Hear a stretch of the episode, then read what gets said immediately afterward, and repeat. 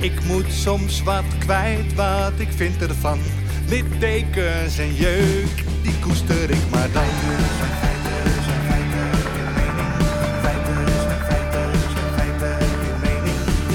Duidelijk en luid, riemen vast vooruit. Onze mening, duidelijk en luid, riemen vast vooruit.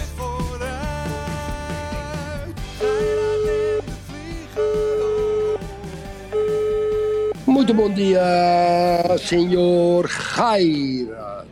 Motobondia, kapitaal. Osh. El dia del Dix, hè? Vrijdag is het weer.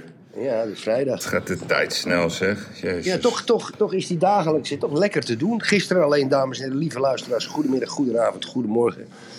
Gisteravond konden Gijrath en ik de agendas niet op elkaar leggen. En ja, dan wordt het stress. En toen hebben we besloten, na 34 of 35 keer, om de donderdag te laten schieten. Wil jij je excuus even aanbieden? Nee. Jij gaat je excuus aanbieden. Okay. Ja, dames en heren, er is iets. Er is iets. Kijk, wij hebben al. Nee, maar eerst even onze excuus aanbieden voor dat we er niet waren gisteren. Oh, dat heb ik net gedaan. Excuus. Maar excuus, ja, nee. Kapitein Gijrath, je gaat me allemaal weer in verslag brengen, want je weet. Vind je dat een moeilijk woord, excuus? Je weet precies wat er aankomt. Dames en heren, lieve luisteraars. Gijrath en ik die geven al de zee heel hoog op. Over integriteit, een overheid die gaat liegen, Pels Rijcken, Marion Koopmans, Osterhaus, en noem ze allemaal maar op. Maar kapitein Gijrath, die heeft op woensdag de munt omhoog gegooid om de uitslag van Tunesië-Frankrijk te laten raden. Excuseer. En de munt heeft altijd gelijk. En wat is er gebeurd, dames en heren? Die munt viel op Tunesië-winst. Gijrath zag dat en die denkt, ja, dat kan niet. En ik wil toch een beetje de munt beschermen. Dus die zei tegen mij dat Frankrijk zou winnen. Een minuut na de wedstrijd, Tunesië-Frankrijk, belde Yves me op en hij zegt, Erik, ik zweer het je. Die munt viel echt op winst Tunesië. Dus Gijrath, we moeten een excuus van Gijrath hebben voor krijgen. Dat kan gebeuren. Je krijgt natuurlijk een tweede kans in het leven, dat is altijd goed. Mm. Maar dat mag je nooit meer doen, hè, lieve vriend. Nee, kijk. Ik wil geen Jomanda-achtige toestanden krijgen in de podcast. Ik heb al een keer meegemaakt dat ik een keer iets vertelde dat ik weer... Ja, dat ik daar een gevoel bij had. Maar dat was meer een running gag. En toen ging de Volkskrant daar een artikel over schrijven. Dat is echt heel lang geleden. We hebben alles gelijk gehad tot nu toe. Behalve dat weet ik, maar... Nee, die komt ook. Nou, ho. Ja, maar die komt ook. Ja, exact. Ja. Nee, maar alsof ik een sjamaan ben. Dus wat gebeurt er nou woensdag? Dus jij zegt zo uit het niets. Je kan het ook terugluisteren.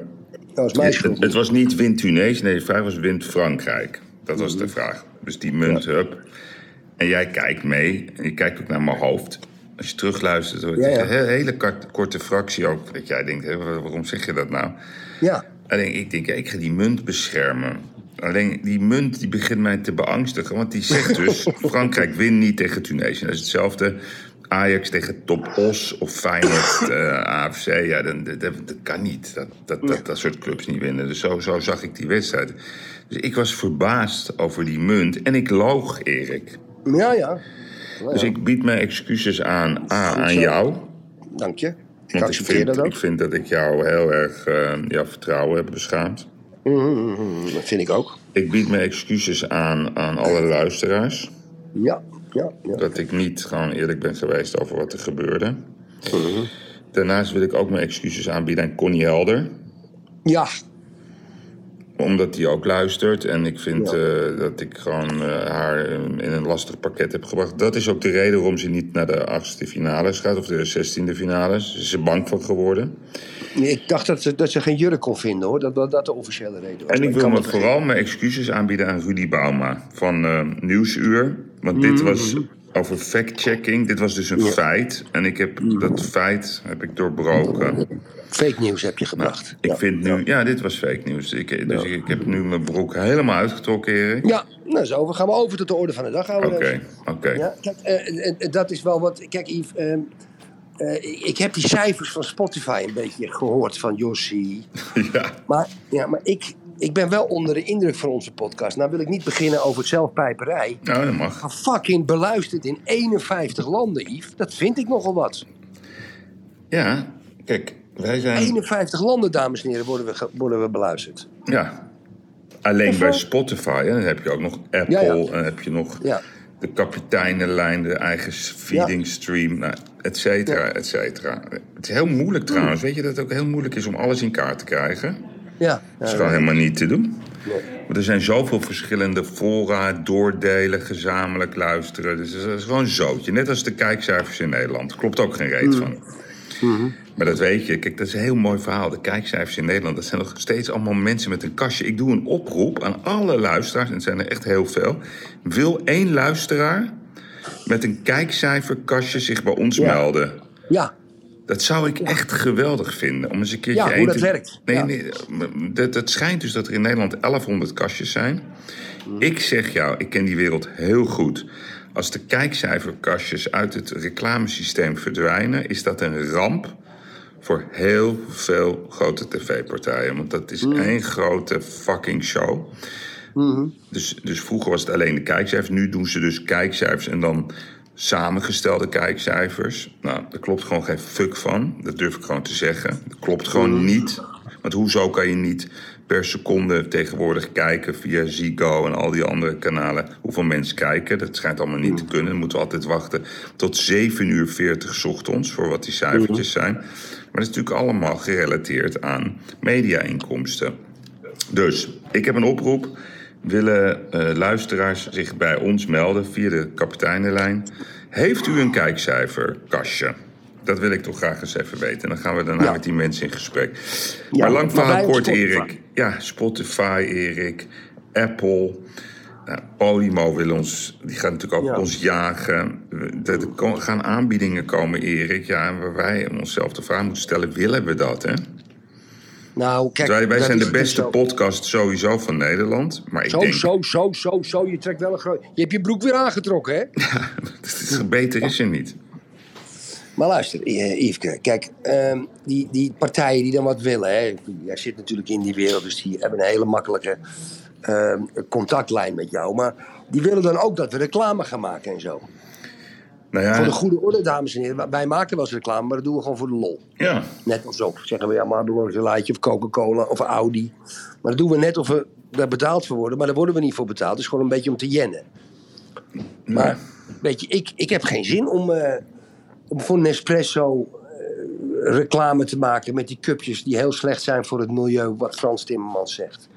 Ik wil niet doneren op Amnesty International zeggen als we daarvoor betaald worden. Zelfs al is het 5 of 10. Oké, maar laten we het anders doen. Waar wil je wel reclame voor maken? Dus sowieso wil jij volgens mij reclame maken voor Easy Toys. Ja, daar kunnen we een grap over maken, weet je wel. Nee, maar zou jij dat we gewoon altijd gewoon 1 keer in de week praten over wat is de vibrator van de week? Zou je dat leuk vinden? Ja, dat zou ik heel leuk vinden, maar dan moet ik hem wel, zien of in mijn handen hebben. Ik wil niet een beetje gaan liegen. Goh, nou, de notaris had die oranje dildo vannacht en dan kwam ze 3 keer op klaar. Nee, waar zijn, nee, we doen het anders. Want ik ken die mensen. Dus altijd als wij reclame maken... dan zorgen zij dat in Portugal... maar dan moet je wel alleen zitten ergens. Dan komt er maar iemand die verbonden is aan Easy Toys. Die komt dan langs, een dame. En die gaat dan dat uitproberen. En dan kan jij geeft dan een analyse van wat je ziet. Vind je dat leuk? Ja, waar kan ik tekenen, Yves? Dat lijkt me hartstikke leuk. Okay. Ja, maar kijk... Ik wil graag... Dus dit vinkje is een vinkje. Dat doen we dus wel. Ja. Oké. Ik heb een vinkje genoteerd. Hops. Zo. Ja. Nou, dan... Maar wacht even. Ik rij Audi. Ja, top of the line. Als ik tegen die mensen moet zeggen dat ik een Mercedes een hele fijne auto vind, lieg ik. Ik vind een Mercedes een kutauto. Oh, dat vind je een kutauto. Dus dan moeten we... Ja, dat vind ik net een taxi. Ja, okay. Dus ik zou... Maar wat vind je dan wel een goede auto? Audi vind ik een goede auto. Ja, en wat nog meer? Daar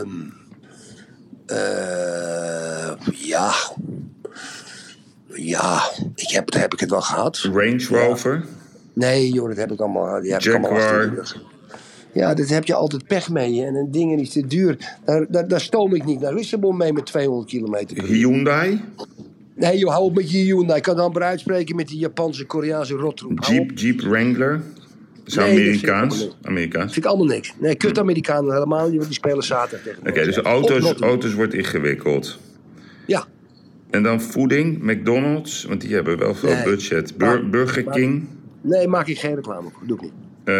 Dan een visboer uit Volendam. Ja hoor. Ja, Volendammer vishandel. Misschien moeten we die aan boord halen.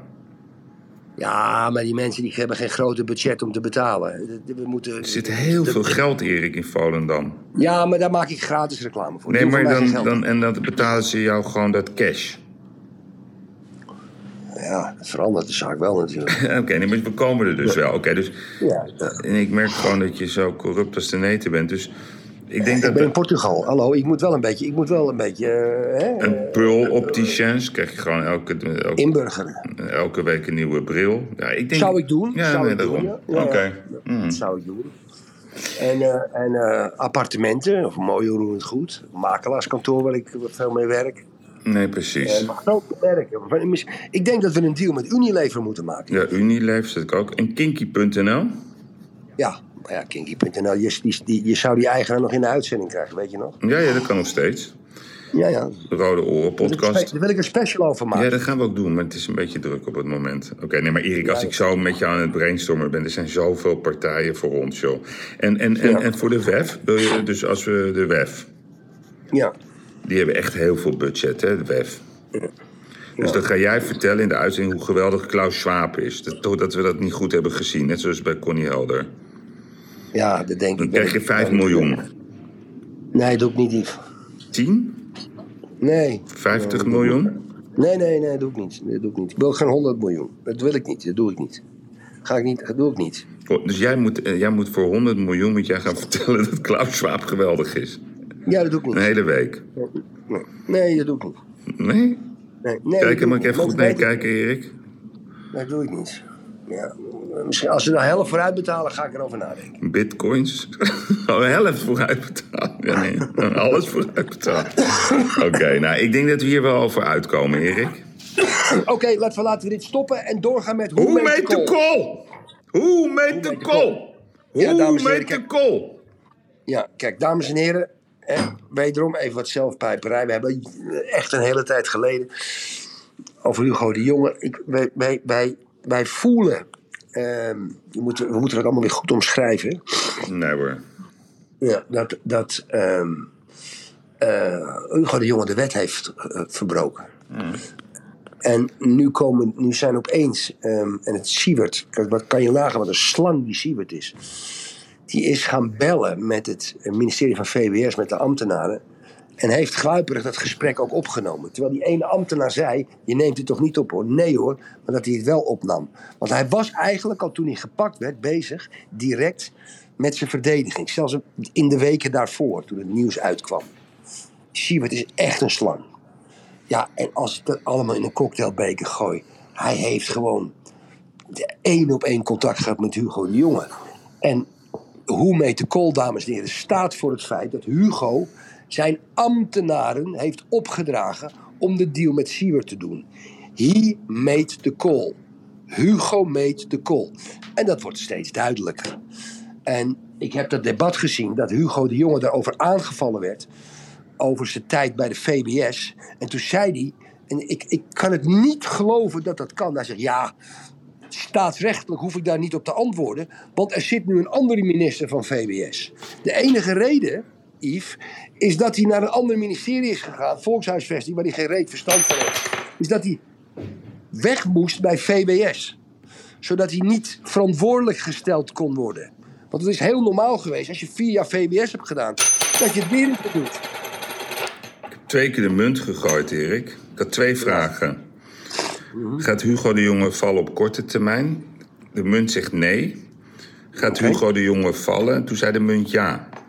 Ja. Dus het is een kwestie van tijd. Kwestie van tijd, ja. Oké. Het is een kwestie van tijd. Ja, maar vallen is niet genoeg. Jij wilt hem in de bak? Nee, ik wil dat hij berecht wordt. Ja, maar dat bedoel ik. Hij hoeft niet in de bak. Als hij schuldig is, in de bak. Wij zijn geen rechter. Nee, oké. Maar ik heb een paar vraagjes hierover. Eerst heb ik een oproep aan de luisteraars. Oproep nummer 2. Is er een rapper die naar ons luistert, die een gaaf nummer kan maken? Hoe made the call? Dat moet trending worden.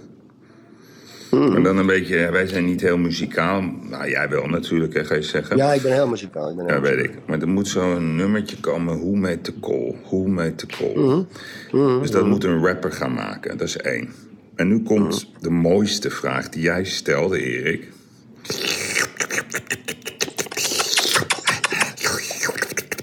Dat vond ik zo'n goede vraag. Ik ben echt oprecht benieuwd waarom FTM Hugo de Jonge heeft beschermd. Die hebben dus een heel boek gemaakt. Ja, ik heb het op Twitter gezet. Ja, nee, maar wacht. Die hebben een heel boek gemaakt. Die lopen werkelijk waar overal informatie te jatten. En dan maken ze, dat is reconstructiejournalistiek. Dus ze jatten van ons. Want wij hebben werkelijk waar het ene naar de andere primeur over dit dossier vooraf gezegd, benoemd. Dat zie ik mag allemaal zonder bronvermelding. Nou, zoek het lekker uit. Ja. Zoek het lekker uit. Alleen, zij hebben nooit hoe made the call ergens over geschreven. Nee. En het is... daarom vroeg ik ze dat ook, dames en heren, rechtstreeks op Twitter. En ik tagde ik ze in. Ja. Maar weet je, nu even gewoon het gezond verstand. En daar hebben we het al heel vaak over gehad. Want dat is ook hoe we eigenlijk tot die conclusie kwamen. Dus de overheid geeft iemand een order van ruim 100 miljoen. Aan 3 gasten. Nog 1 keer gaan we hierover wat zeggen. Gastie nummer 1, die had ervaring in een karaokebar. In China. Ja? Ze zouden een luchtbrug bouwen. Nou, volgens mij waren er al KLM-toestellen. Ze logen over het transport. Want dat werd gewoon betaald door de overheid. Ze logen over Mediek. Mediek is altijd buitenschot gebleven. Luisteraars, Mediek is gewoon de aannemer van deze klus. Die heeft ook betaald aan die vereniging van Sywert.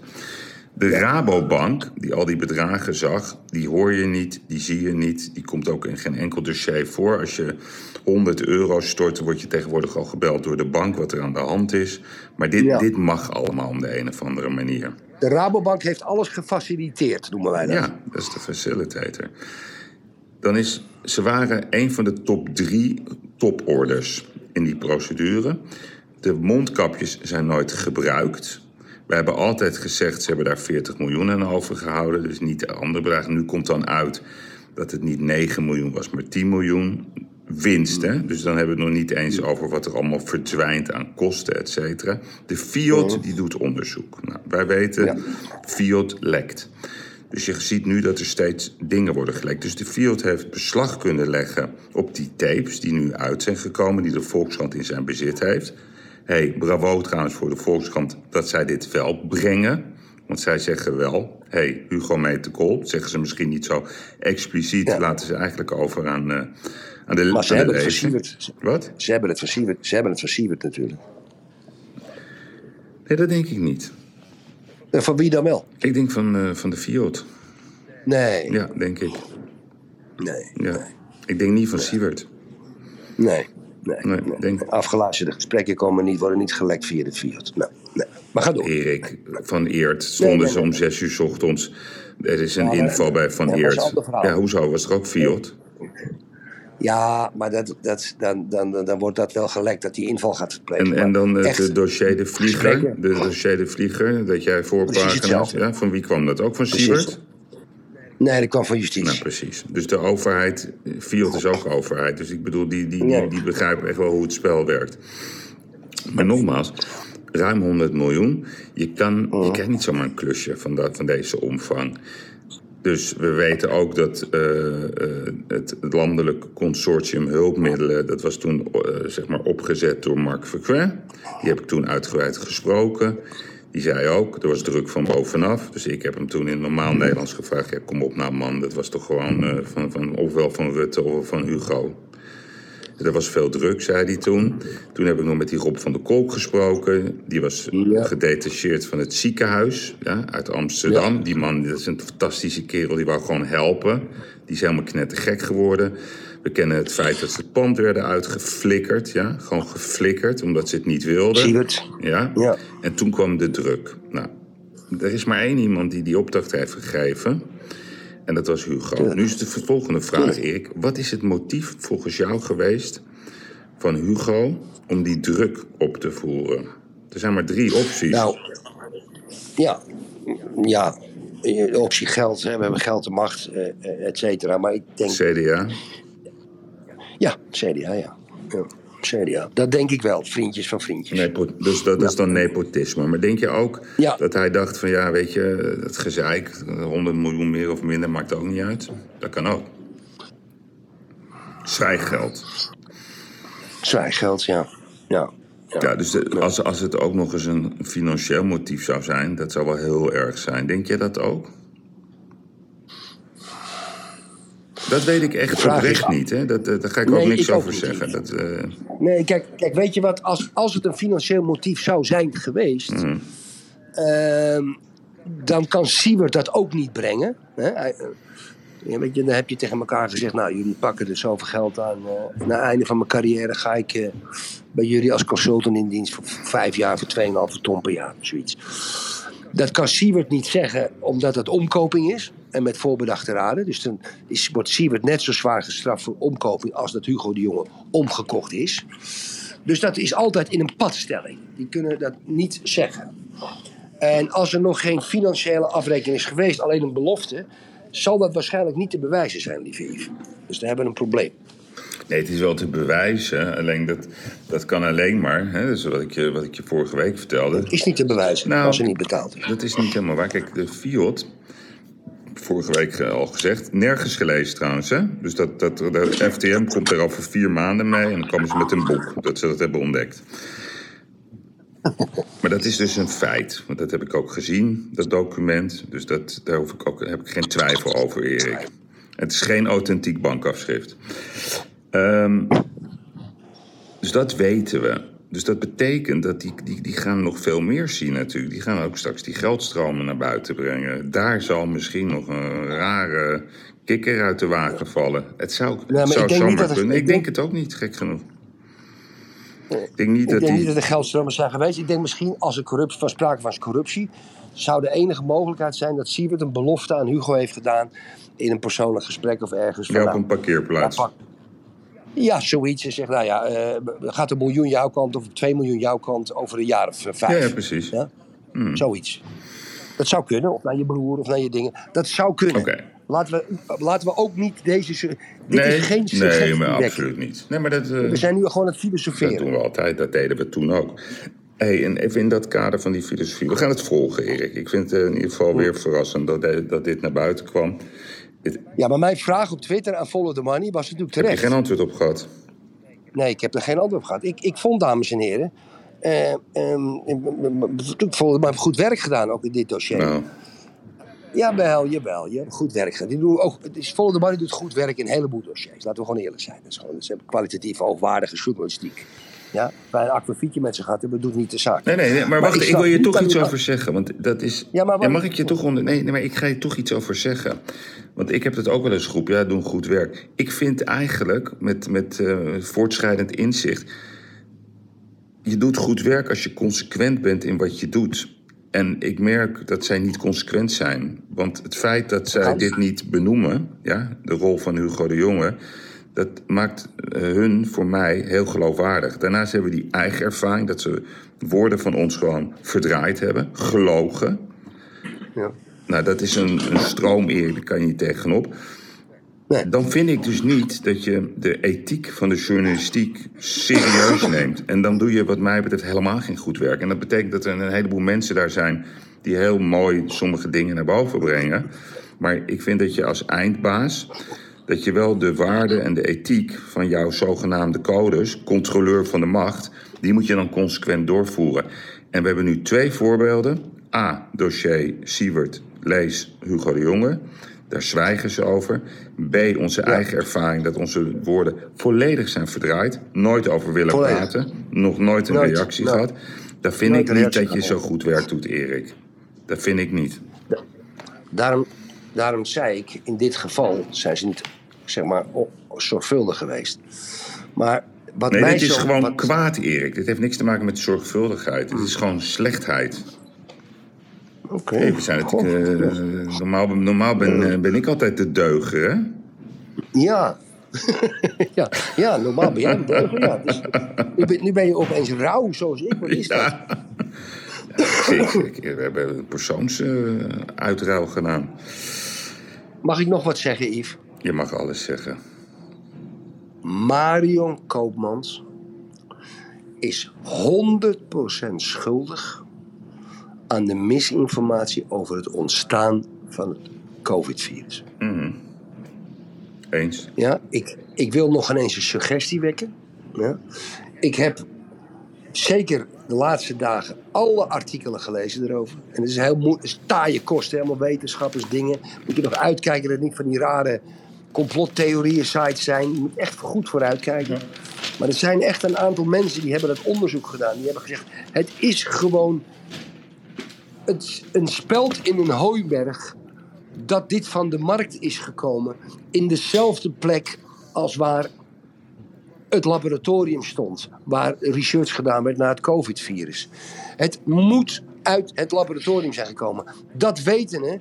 Marion Koopmans, die alleen met zo'n een boek laat schrijven, hoeveel ze wel niet bedreigd wordt. Ik denk dat hele slechte mensen wordt overtroffen door deze mevrouw. Ik denk dat ze het gewoon weet en het gewoon constant volhoudt. En met een soort persbrigade haar expertise maar blijft geven. De mensen denken, oh wat is het geweldig. Oh wat is het dit. Oh wat is het dat. Oh het is geweldig. In dat kleine kringetje.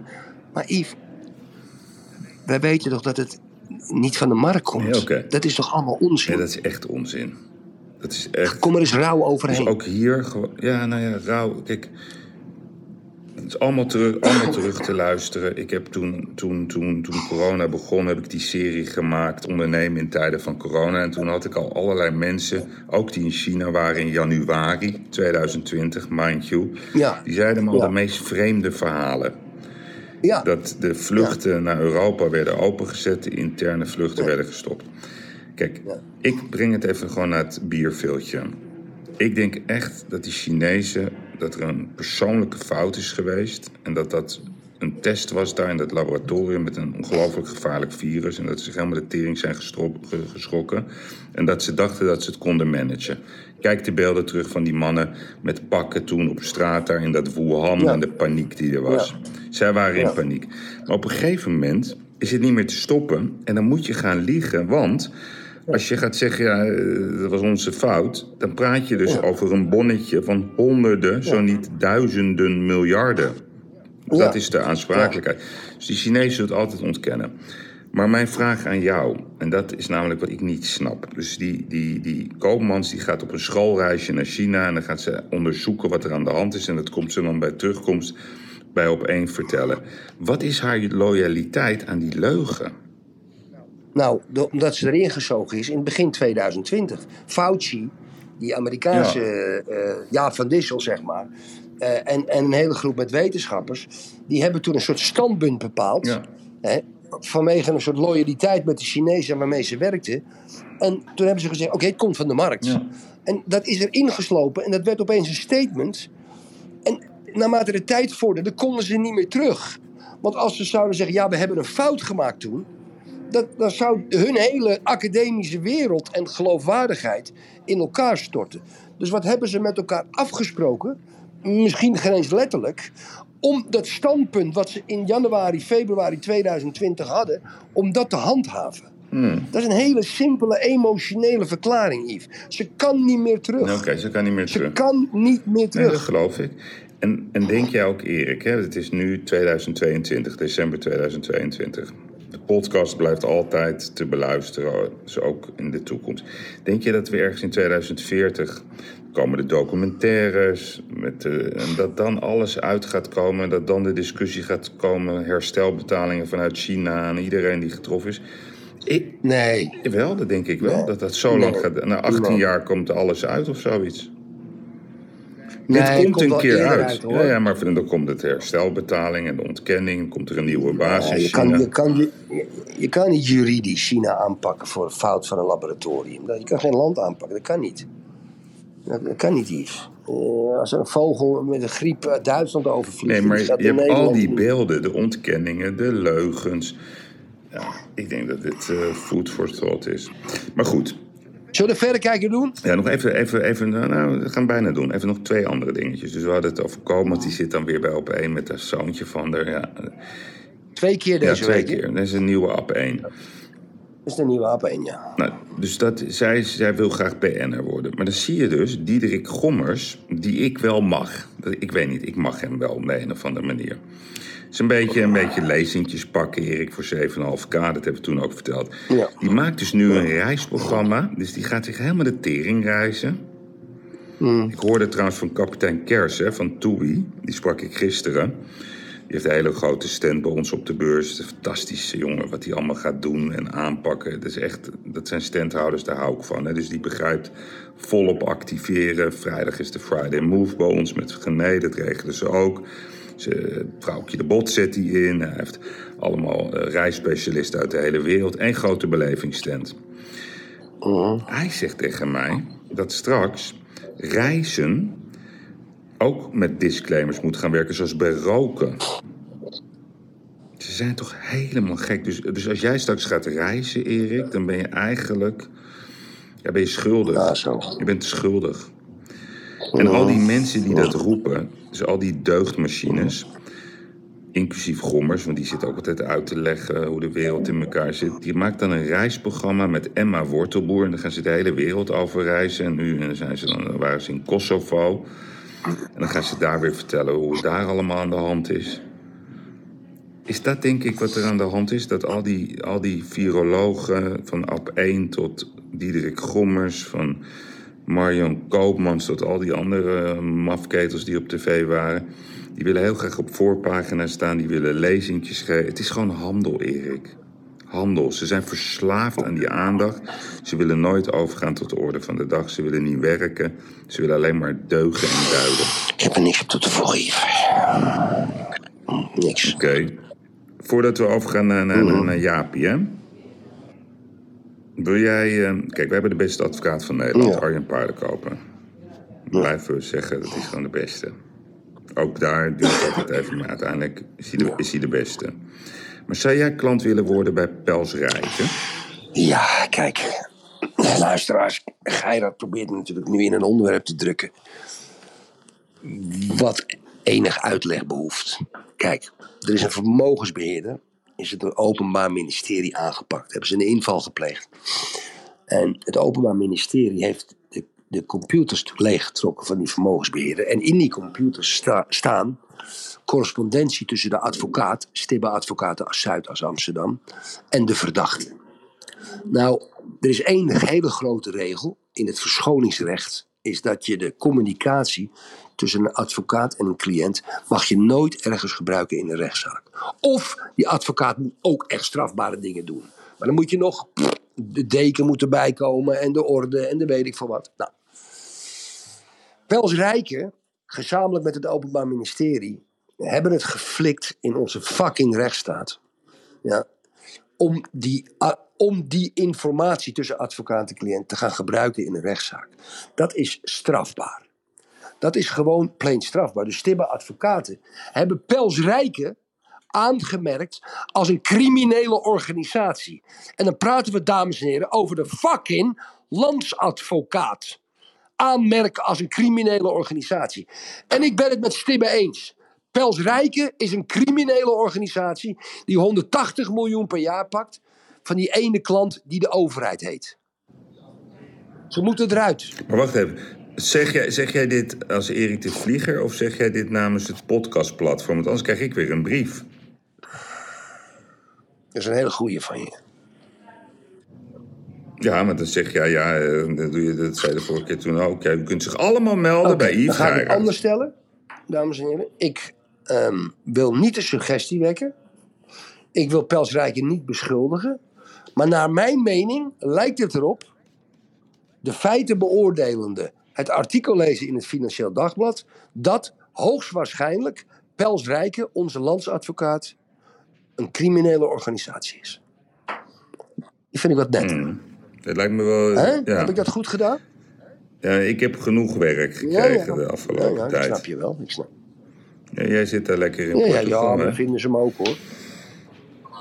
Ja, maar mij hebben ze al natuurlijk wat werk gegeven. Dus ik dacht, ik vind het wel handig ook om een beetje verstandig te zijn vandaag. Nee, en niet een te grote broek. Nee, niet bang. Heb je de deugd nog weer ingepakt? Oh, nee, niet bang. Ja, jij hebt lekker praten daar, joh, vanuit Portugal. Ja, heerlijk. Daarom zit ik hier ook. Hè. Je hebt slimme mensen. Nee, dus Pels Rijcken, u kunt zich gewoon melden bij Erik de Vlieger in Portugal, in Carvoeiro. Hij heeft dit vanuit de Carvoeiro Club verteld. Ik heb het e-mailadres ook van hier. Telefoonnummer ook, als ze dat willen hebben, hoor. Ja, ik heb ook het nummer van de notaris. Ja, maar dan moeten ze ook even 500 mensen erbij vervolgen die dat op social media ook zeggen. Maar goed, dat terzijde. Goed zo. Okay. Jaapie. De verrekijker. WK's en Olympische Spelen zijn voor mij altijd eye-openers. Het is de wereld in een notendop waarin wekenlang zo'n 200 nationaliteiten met elkaar optrekken. Een betere manier van verbinden is er niet. Als je er tenminste open voor staat. Daarom valt het me extra op hoe er in Nederland steeds meer met zwart wordt gespeeld. Beperkt besef van wat er elders los is en reactievoetbal in alle geledingen van onze maatschappij. Dat is wennen voor iemand die opgegroeid is met Ajax, Feyenoord en het Nederlands elftal uit de jaren 70 en de onverschrokken pionier Johan Cruijff. Eerlijk gezegd, ik kan er niet aan wennen. Ook in Qatar merk ik hoe Nederland verworden is tot de grachtengordel van de wereld. Vanuit de hoogte alles en iedereen de maat nemen, maar bij God niet weten waar het over gaat. Politici die het contact met de samenleving kwijt zijn. Media die van achter de computer, dus de tweede hand, nieuws creëren. En topsportbestuurders die als kip zonder kop hobbyisten een serieuze branche vertegenwoordigen. Het is helaas mijn huidige beeld van Nederland. En nu speelt ook Oranje nog met zwart. Met de wedstrijd tegen Ecuador als dieptepunt. Van de dominante Hollandse school was niets meer over. Het initiatief lag volledig bij de tegenstander. Dat wil ik als Nederlander niet zien. Dan hel ik namelijk over naar mijn tweede vaderland, die toevallig morgen tegenstander van Oranje is. Gecoacht door mijn maatje Greg Berhalter, die wel de basisprincipes van de Hollandse school op zijn Amerikaanse spelers overbrengt. Omdat Craig tijdens de jaren dat hij bij Zwolle, Sparta en Cambuur speelde zijn ogen goed de kost heeft gegeven. Zoals ook Graham Arnold en zijn assistent René Meulensteen hun Nederlandse ervaringen geweldig bij Australië geïmplanteerd hebben. Met de altijd bescheiden Guus Hiddink als adviseur op de achtergrond. Ze hebben een selectie met beperkte kwaliteit zichzelf laten overtreffen door de laatste 16 te halen. Op zijn Australia Rules Football. Dus toch een beetje Hollands glorie op het WK.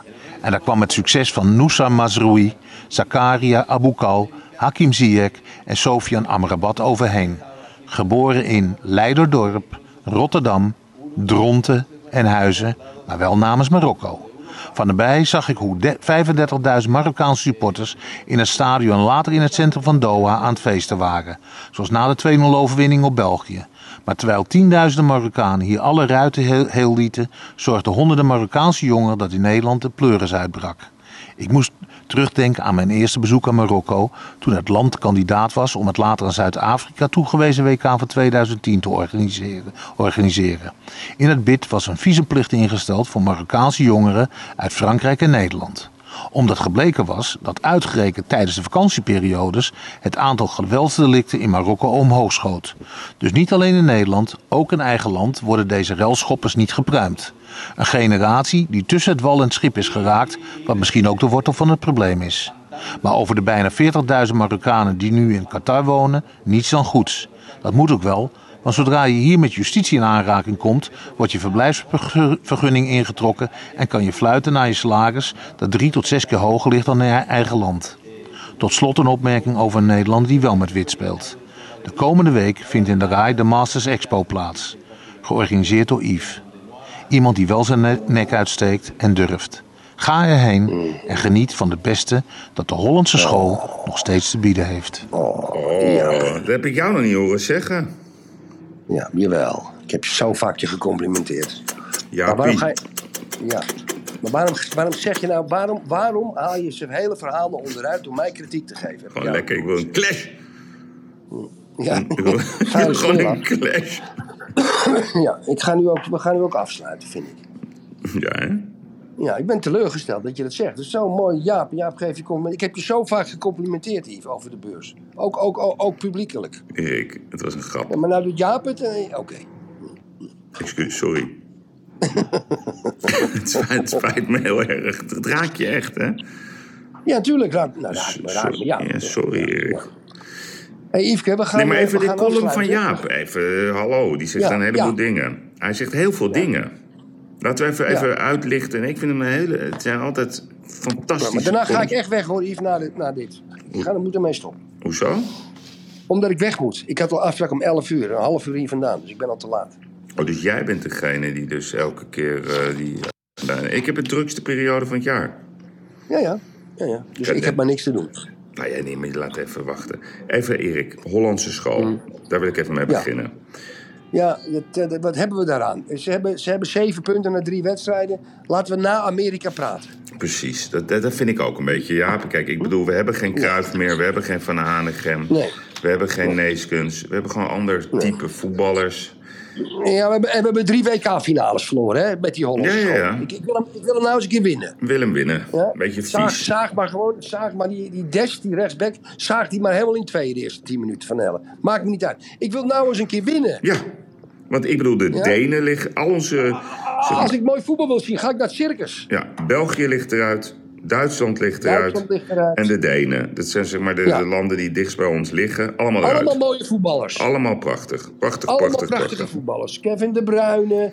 En die spits van Duitsland. Oh joh, geweldig. Sané. Wat een voetbal. Allemaal mooie voetballers. Ja, en Spanje met Tiki-taki lag er ook bijna uit, hè? Tegen Costa Rica. Ja, allemaal mooie voetballers. Ja. Allemaal prachtige voetballers. Mooi. Ja, mooi. Dus Jaap, wij willen vies wereldkampioen worden. Daar vies. Heel vies. Heel vies. Eén keer dat we dat op ons cv hebben staan, dat we ook wereldkampioen zijn geworden. Ja. Dan horen we erbij. Ja.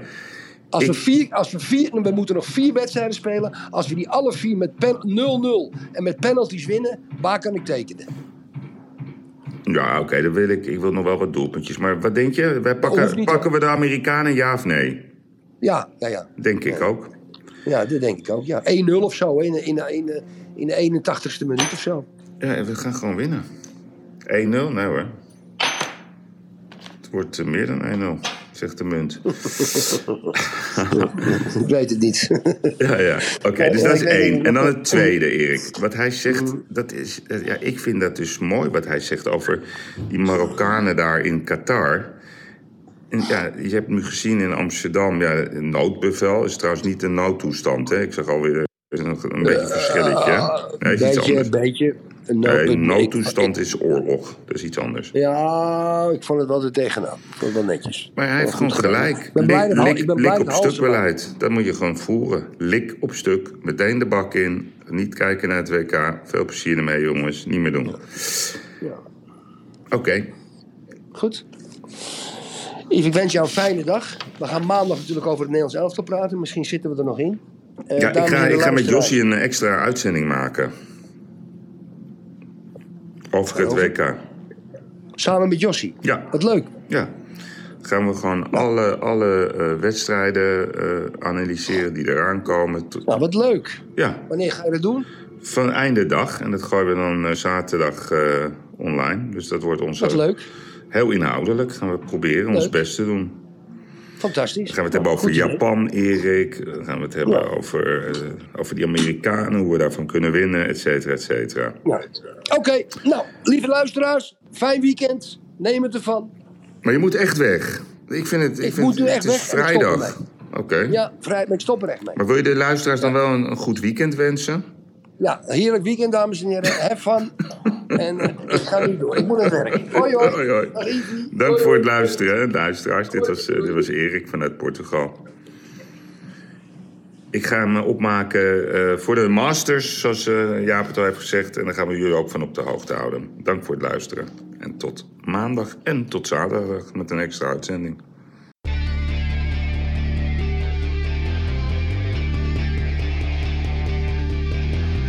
Ik moet soms wat kwijt, wat ik vind ervan. Littekens en jeuk, die koester ik maar dan. Feiten,